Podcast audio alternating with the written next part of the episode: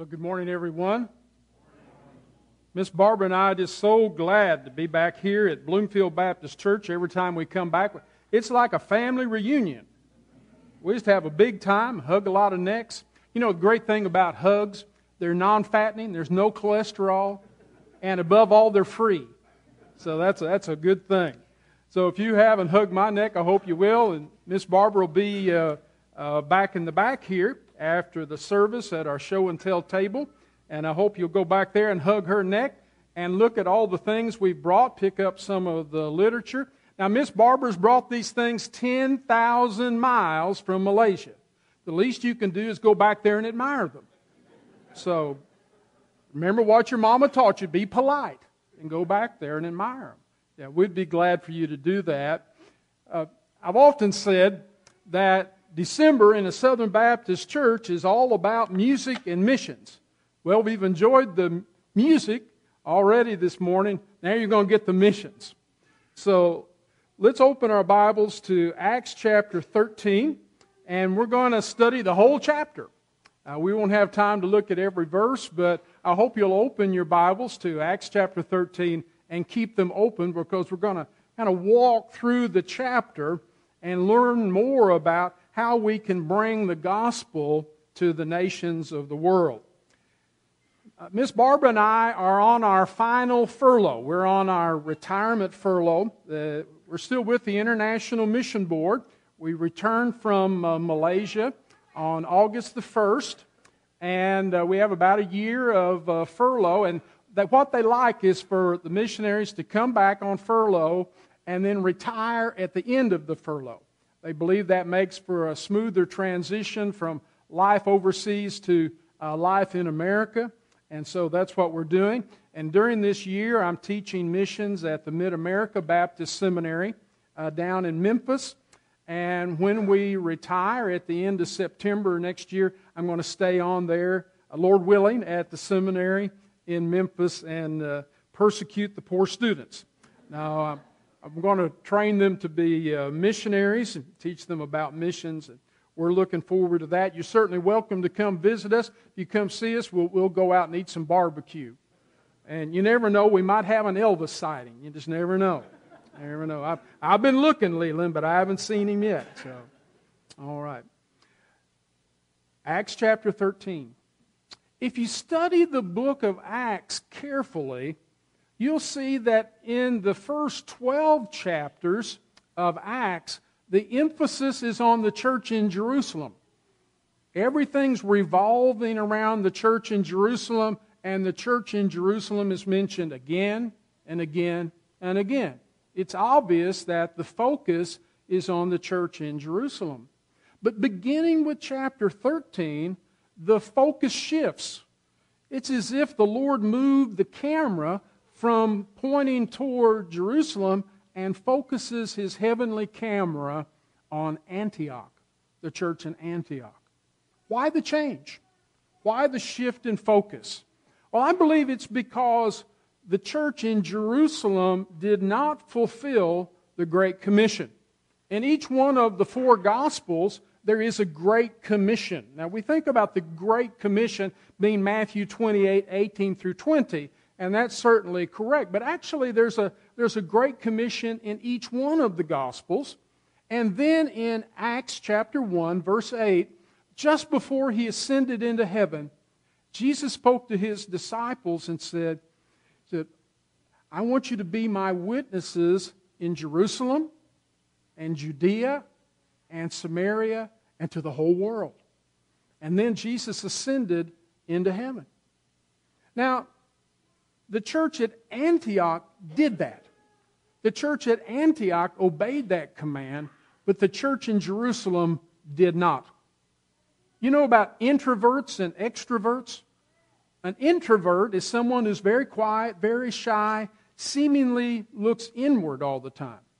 An extrovert is someone who never met a stranger. They're friendly, outgoing, talk to everybody, you know, they, you know, within 10 minutes they know everybody's name and their dog's name too.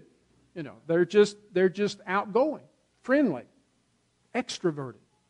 Well, the church in Jerusalem was introverted. You could say they had a y'all come mentality. Yeah. In other words, they said, Here we are. Y'all come. You know, there are a lot of churches like that, aren't they? They say, Here we are. You're welcome to come to us. But the church at Antioch was an extroverted church. The church at Antioch was an outreach oriented church. The church in Antioch was a church that obeyed the Lord's command and they sent out missionaries and they went out to the nations. And that's why the shift. I believe Dr. Luke, the author of the Gospel of Luke and Acts as well, was saying, look, Antioch is the church that God blesses. Antioch is the way God wants your church to be.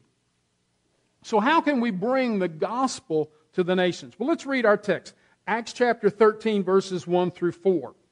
Now, there were in the church at Antioch prophets and teachers Barnabas, Simeon, who was called Niger, Lucius of Cyrene, Manaen, a member of the court of Herod the Tetrarch, and Saul.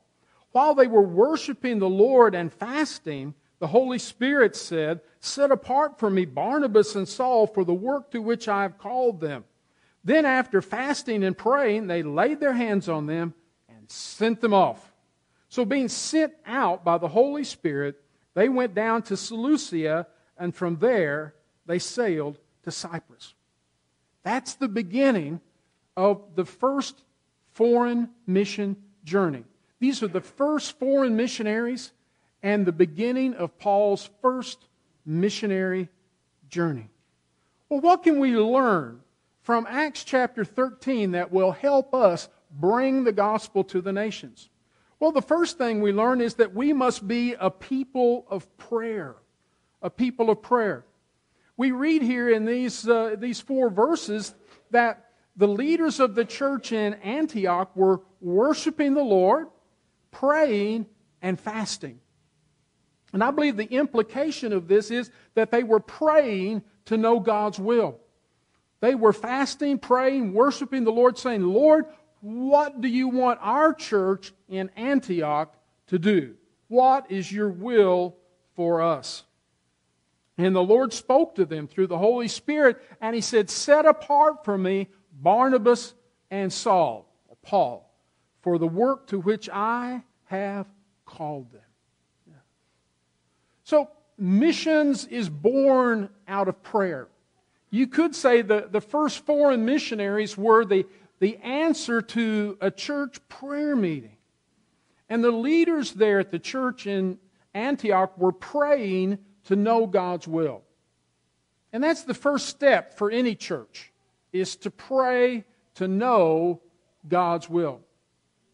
What is God's will for our church? Well, the Bible teaches us many, many things that are God's will, like to make disciples of all nations and to be his witnesses in Jerusalem, Judea, Samaria, and the whole world. I mean, we don't have to pray about that. He's already told us that. But just how do we do that? How do we work that out in practice? How do we apply that scripture to our situation? That's where prayer comes in. All churches should be guided by the Holy Bible and the Holy Spirit. You know, it's like latitude and longitude. You know, remember when you studied geography in school? You know, the teacher told you about latitude lines and longitude lines, and that's how you fix your position. Any place in the world, you can fix it exactly by knowing the latitude and longitude. And that's what it is. The Bible gives us our latitude, the Holy Spirit gives us our longitude, and we know where we are, and we know where God wants us to go. We're guided by the Holy Scripture and the Holy Spirit. You can't get better guidance than that. But we must pray to know God's will. And this is where a lot of Christians go wrong, a lot of churches go wrong. They pray, pray, pray to God, their heavenly Santa Claus, trying to persuade God to give them everything on their wish list. That's really not the reason for prayer. That's a great misunderstanding the purpose of prayer. Oh, I know the Bible says you can make your requests known unto God. That's fine. He's your loving Heavenly Father. Tell Him what's on your heart.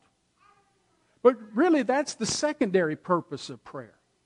The primary purpose of prayer is for us to align ourselves with God's will. We spend most of our time praying, trying to persuade God to do our will, rather than praying to know God's will for us. Now, let me ask you a very profound question. You may have to think about this for a few moments before you answer. Who do you think is wiser, you or God? Now, don't, don't answer too quickly. What do you think? Do you think God's will for you and your family and your church is a better plan than anything you could come up with? What do you think? Thank you. Thank you. God bless you, Charlie. I, I told him I needed some amens, and he was ready to go. Lord knows I need them. I need all the affirmation I can get. That's right. You see, God has a plan, not just for your life, but for our church. And our job is to study the scriptures and pray so that we know God's will. But it's not enough just to know God's will. We need God's grace in order to do it.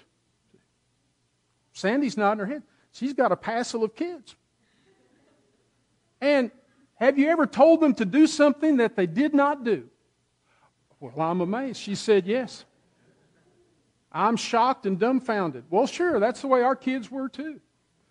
I'd tell them do something, I'd come along later. Why didn't you do that? I didn't want to. Which is honest, but not helpful.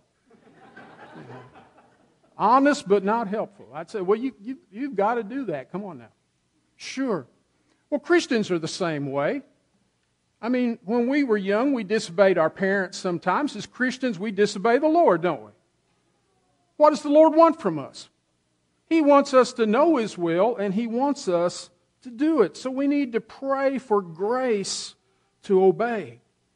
And when we know God's will, and we accept His grace to do it, and we have the willingness, the grace to obey, well, that's wonderful. And God, our Heavenly Father, is so, so blessed.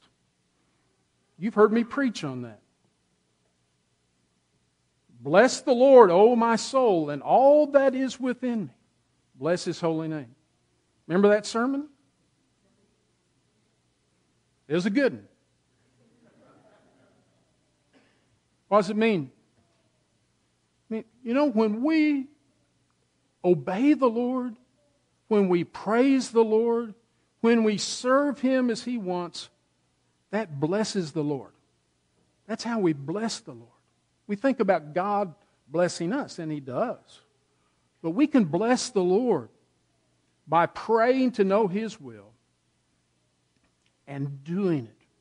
But we have to do it in the power of the Holy Spirit. And that's the second lesson we learn is that if we're going to do missions, we must be a people of power. And that's what we see in the life of the Apostle Paul and Barnabas too. Look at verse 4. So, being sent out by the Holy Spirit, they went down to Seleucia, and from there they sailed to Cyprus. Barnabas was a native of Cyprus, so it was natural that they would go there first. He had contacts there. When they arrived at Salamis, they proclaimed the word of the Lord in the synagogues of the Jews, and they had John, John Mark, to assist them. When they had gone through the whole island as far as Paphos, they came to a certain magician a Jewish false prophet named Bar Jesus. He was with the proconsul Sergius Paulus, a man of intelligence, who summoned Barnabas and Saul and sought to hear the word of God.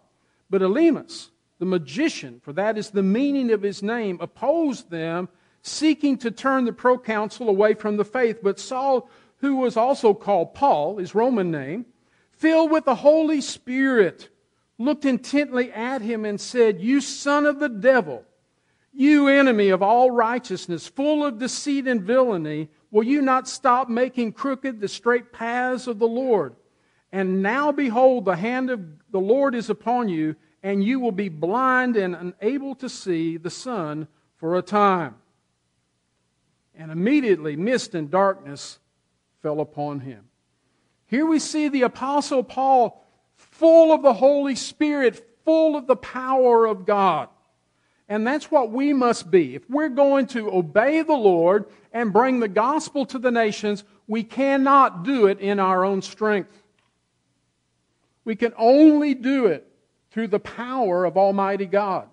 And that's what Jesus told his disciples. They're on the Mount of Transfiguration. In Acts 1 8, before he told them to be witnesses in Jerusalem and Judea and Samaria and the uttermost part of the world, he said, But you must be filled with power. You must be filled with the Holy Spirit. Then you will be my witnesses. Now, this is the challenge for us as Southern Baptists. Because, I mean, if, if we're honest with ourselves, I mean, we're all about organization. I mean, Southern Baptists could organize an anthill. I mean, we, we, we can organize to beat the band. We're good at organization. My soul. We've got it too. We've got lots of organization. And we've got lots of programs. I mean, we've got a program for little kids, middle kids, big kids, old kids. I, we've got programs, lots of them. Well, is it wrong to be organized? No. Is it wrong to have programs? No, they're a blessing. But you know what? You can have all the organization in the world, you can have wonderful programs, but without the power of Almighty God, there will be no fruit. There will be no effectiveness. There'll be no results. There'll be no converts. There'll be no baptisms. There'll be no disciples. We just have church. It'll be just a kind of a Christian club, like the Lions Club or the, the Rotary Club. We've got to have the power of the Holy Spirit. And in fact, if you, if you study Acts carefully, you'll see that many Bible commentators call this book not the Acts of the Apostles, but the Acts of the Holy Spirit. Because again and again and again, in this book, Dr. Luke, the author, emphasizes what the Holy Spirit did. My students in the seminary often say, Oh, Dr. Terry, why don't we see things happening in the church today like we read about in Acts? We read in Acts about how wonderful things, miraculous things happen. Why don't we see those things today? And there are two reasons. We don't pray like they pray. We don't pray. We don't pray like they pray. And we're not filled with the Spirit like they were filled with the Spirit. Oh, I know. You said, Oh, Brother Mark, if we got filled with the Spirit, something strange might happen in the worship service. Well, how are we doing with the ordinary? How's that working out for us? You know, that's the Dr. Phil question. How's that working out for you? Yeah. Yeah. Same old, same old? The old time preachers used to talk about spizzerinctum. What they meant by that was we need the power of the Holy Spirit. And when God's power in His Holy Spirit comes down on His people, then we begin to see things happen that can only be explained by the power of Almighty God. People say, How could that happen? How could that be? We say, That was of the Lord. That was of the Lord. But the truth is, the truth is, most of what we see today can be easily explained by human effort and intelligence. Isn't it true? Isn't it true? Oh, friends, if we're going to bring the gospel to the nations, we need the power of the Holy Spirit. And we see that the Holy Spirit calls people to missions. In the first three verses, we read about how the Holy Spirit said to the church in, in Antioch, Set aside for me Barnabas and Saul for this work to which I've called them. And the church obeyed. They didn't hesitate. They didn't bargain. They didn't say, Lord, take those other two guys. We can spare them, but we need Saul and Barnabas. No. They laid hands on them, sent them off. The Holy Spirit calls people to missions. The Holy Spirit guides missionaries. You can read in Acts chapter 16 about Paul and his missionary band. They tried, they were in Asia Minor, what's now Turkey.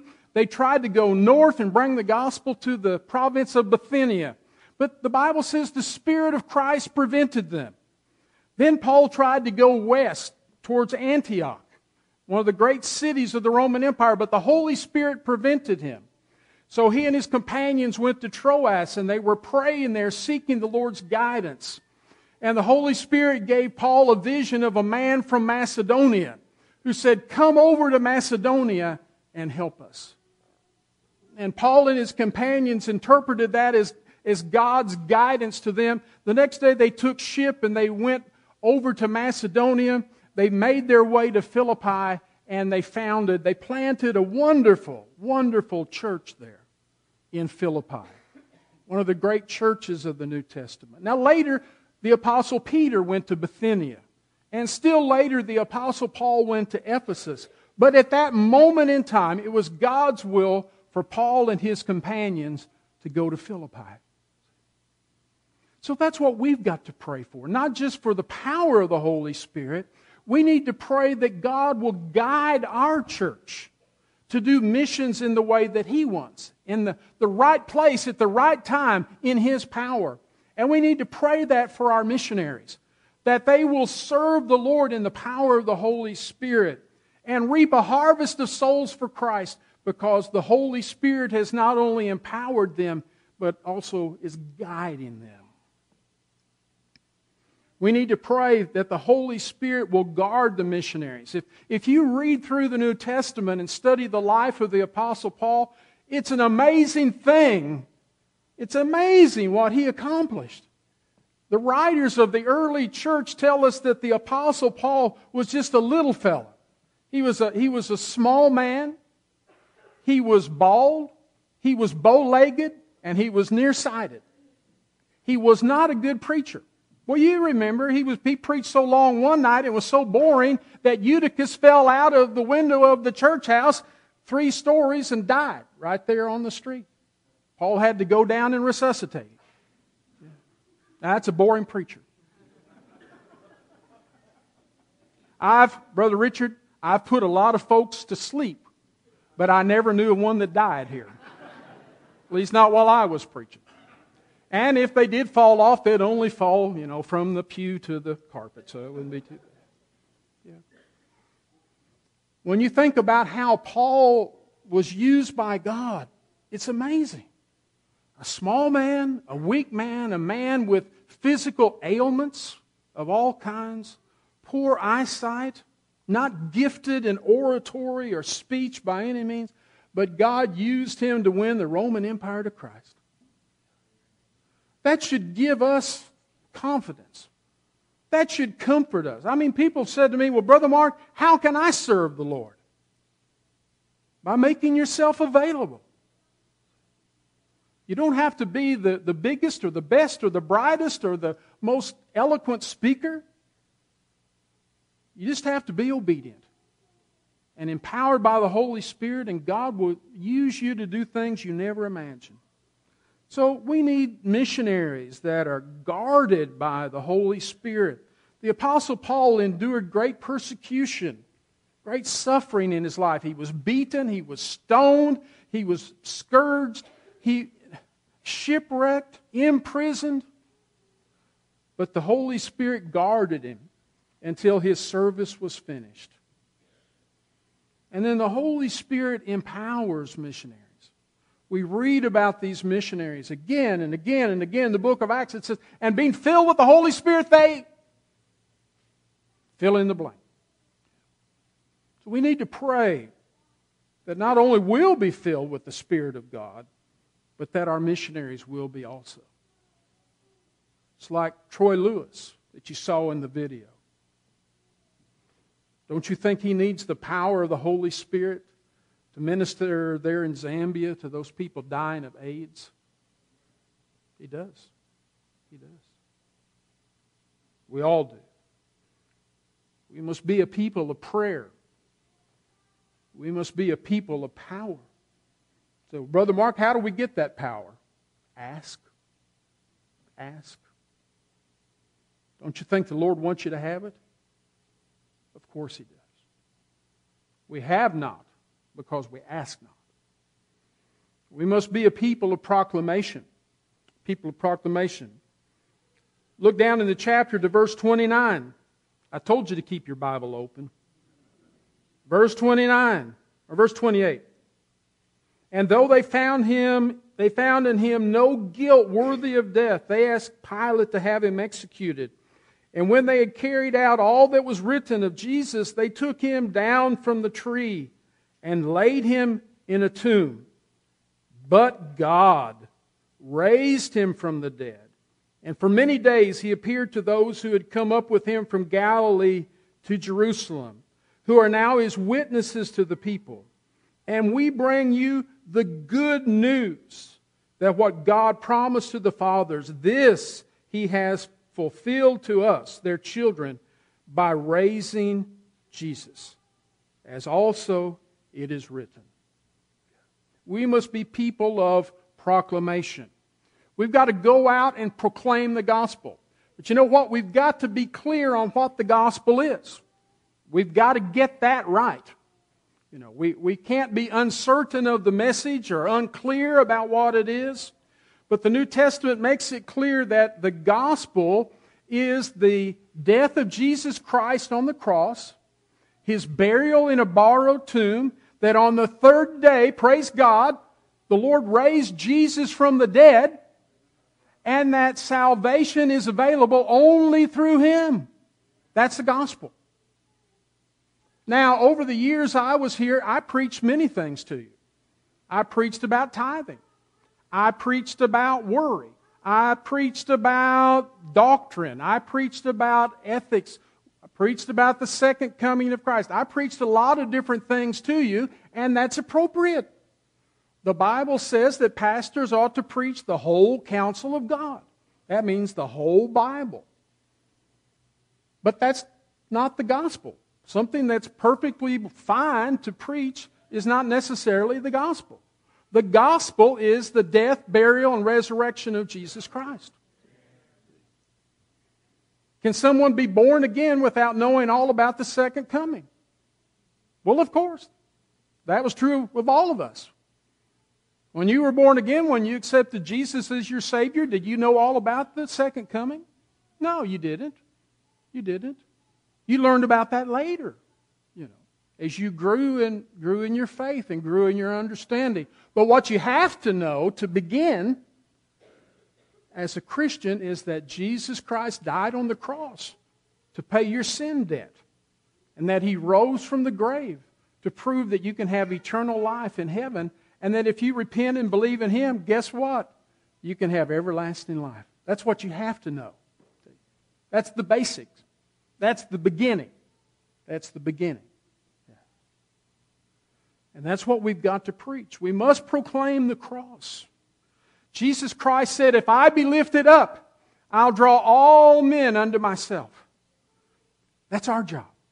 That's what missionaries do. They lift up the Lord Jesus Christ so that people can be drawn to Him. And we must proclaim the, the resurrection of Christ so that people understand that through believing in Jesus Christ, they can have everlasting life, eternal life with Him. And we must proclaim forgiveness from sin. That if we profess faith in Christ, then the righteousness of Christ is credited to us. And the Lord cast all of our sin into a sea of forgetfulness. And they're remembered no more. That's good news. And the people of the world need to hear it. How will they hear? The Apostle Paul asked this. Romans chapter 10, he said, How can they believe unless they hear? And how can they hear unless someone preach? And how can they preach unless they be sent? So God calls some to be missionary proclaimers, proclaiming the good news around the world. And God calls some to be missionary senders, to send those who proclaim. But we must be obedient to God's call on our life, whether it's to go and preach or to rise up and send. We must be a people of proclamation, and we must be a people of perseverance. Perseverance. Look at verse 50 in our text. Let's begin with verse 49. And the word of the Lord, the word of the Lord was spreading throughout the whole region. But the Jews incited the devout women of high standing and the leading men of the city, stirred up persecution against Paul and Barnabas, and drove them out of their district. But they shook off the dust from their feet against them and went to Iconium. So Barnabas and Saul They were persecuted there. What did they do? They went on to Iconium. They just kept on. They just kept on. They were persecuted, but they weren't discouraged. They were chased away, but they weren't knocked out. We must be a people of, perse- of perseverance. We must endure persecution and pray for our missionaries as they experience it. In missions, we talk about spiritual warfare. This is the spiritual fight. This is the spiritual combat that occurs when missionaries go into the area, the territory of Satan.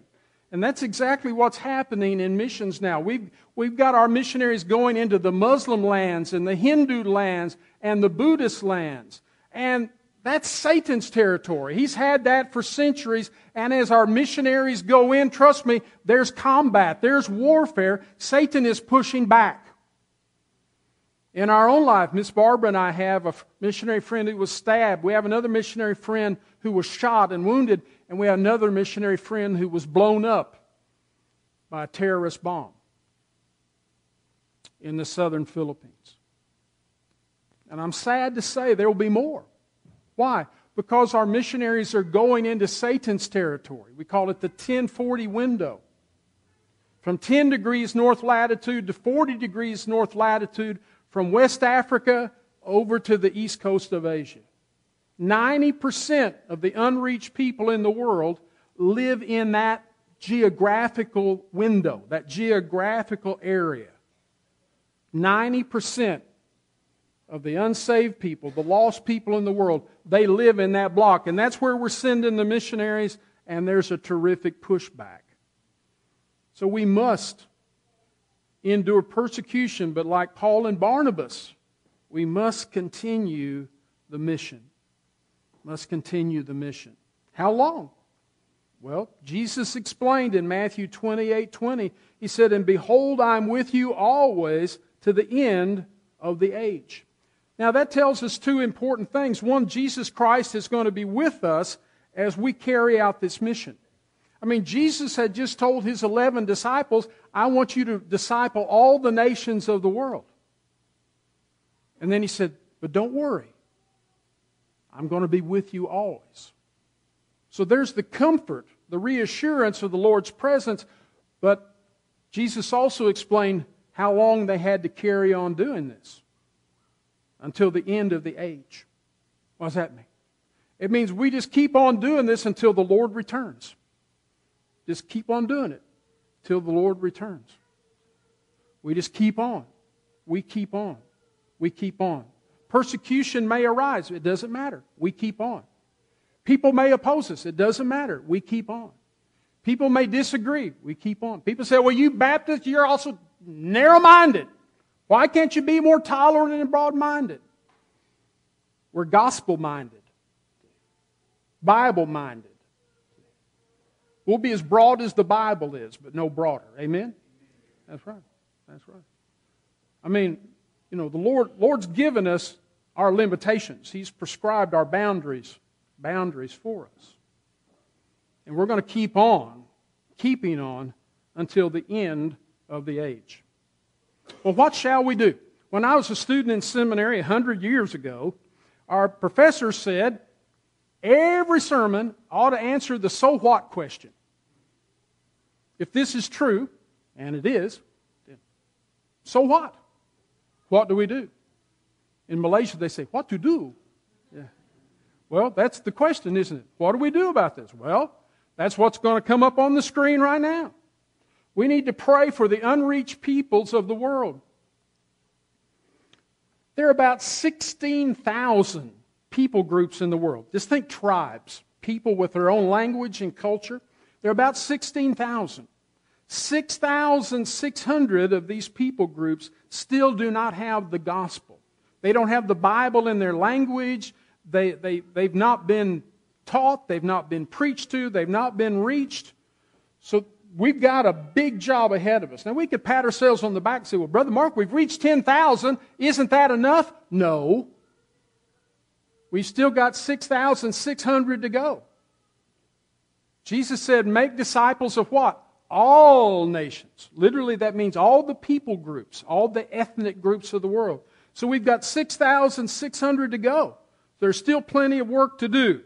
Lots remaining. We need to pray for our 4,850 Southern Baptist missionaries. You know, you look at Troy Lewis and you say, you know, I'd like to contribute to his work. Or you look at Uncle Mark and Auntie Barbara, what they called us in Malaysia. Uncle Mark and Auntie Barbara. It's very Chinese. You say, well, I want to support their work. You say, well, what about that missionary in Brazil? I'd like to support them. That's the great thing about our Southern Baptist way of working. Through the, the cooperative program that we give to week by week and through the Lottie Moon Christmas offering, you're able to have a part in the support of 4,850 missionaries. You don't have to write 4,850 separate checks. You write one check,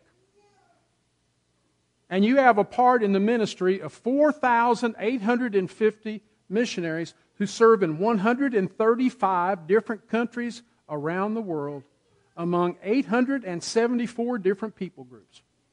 That's a blessing. That's a bargain. That's good stewardship. So, my challenge to you is give generously to the Lottie Moon Christmas offering. Our, our national goal this year is $175 million. And Bloomfield's goal is $15,000. And we can do it. We can do it. So I urge you, I urge you, give generously to the Lottie Moon Christmas offering. You'll find the envelopes all around the auditorium. And Miss Barbara put our envelope in the offering plate when it passed by just now. Yeah, we give too. We give too. All the missionaries do. And if you knew how generously they give, you'd be inspired. They believe it and they do it. So we need to pray for missionaries. We need to pray for unreached people groups. We need to give generously to missions. And we need to go. We need to go. You can go as a career missionary. You can go for two years. You can go for two weeks on a volunteer mission trip.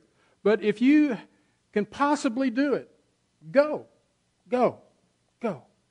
I've often said there are two kinds of obedient Christians. There are Christians who obey the Lord's command and go, and they're obedient Christians who obey the Lord's command and send. So if you're actively going, praise the Lord. If you're actively sending, praise the Lord. If you're not doing one of those two things, then you're a disobedient Christian and you're out of God's will.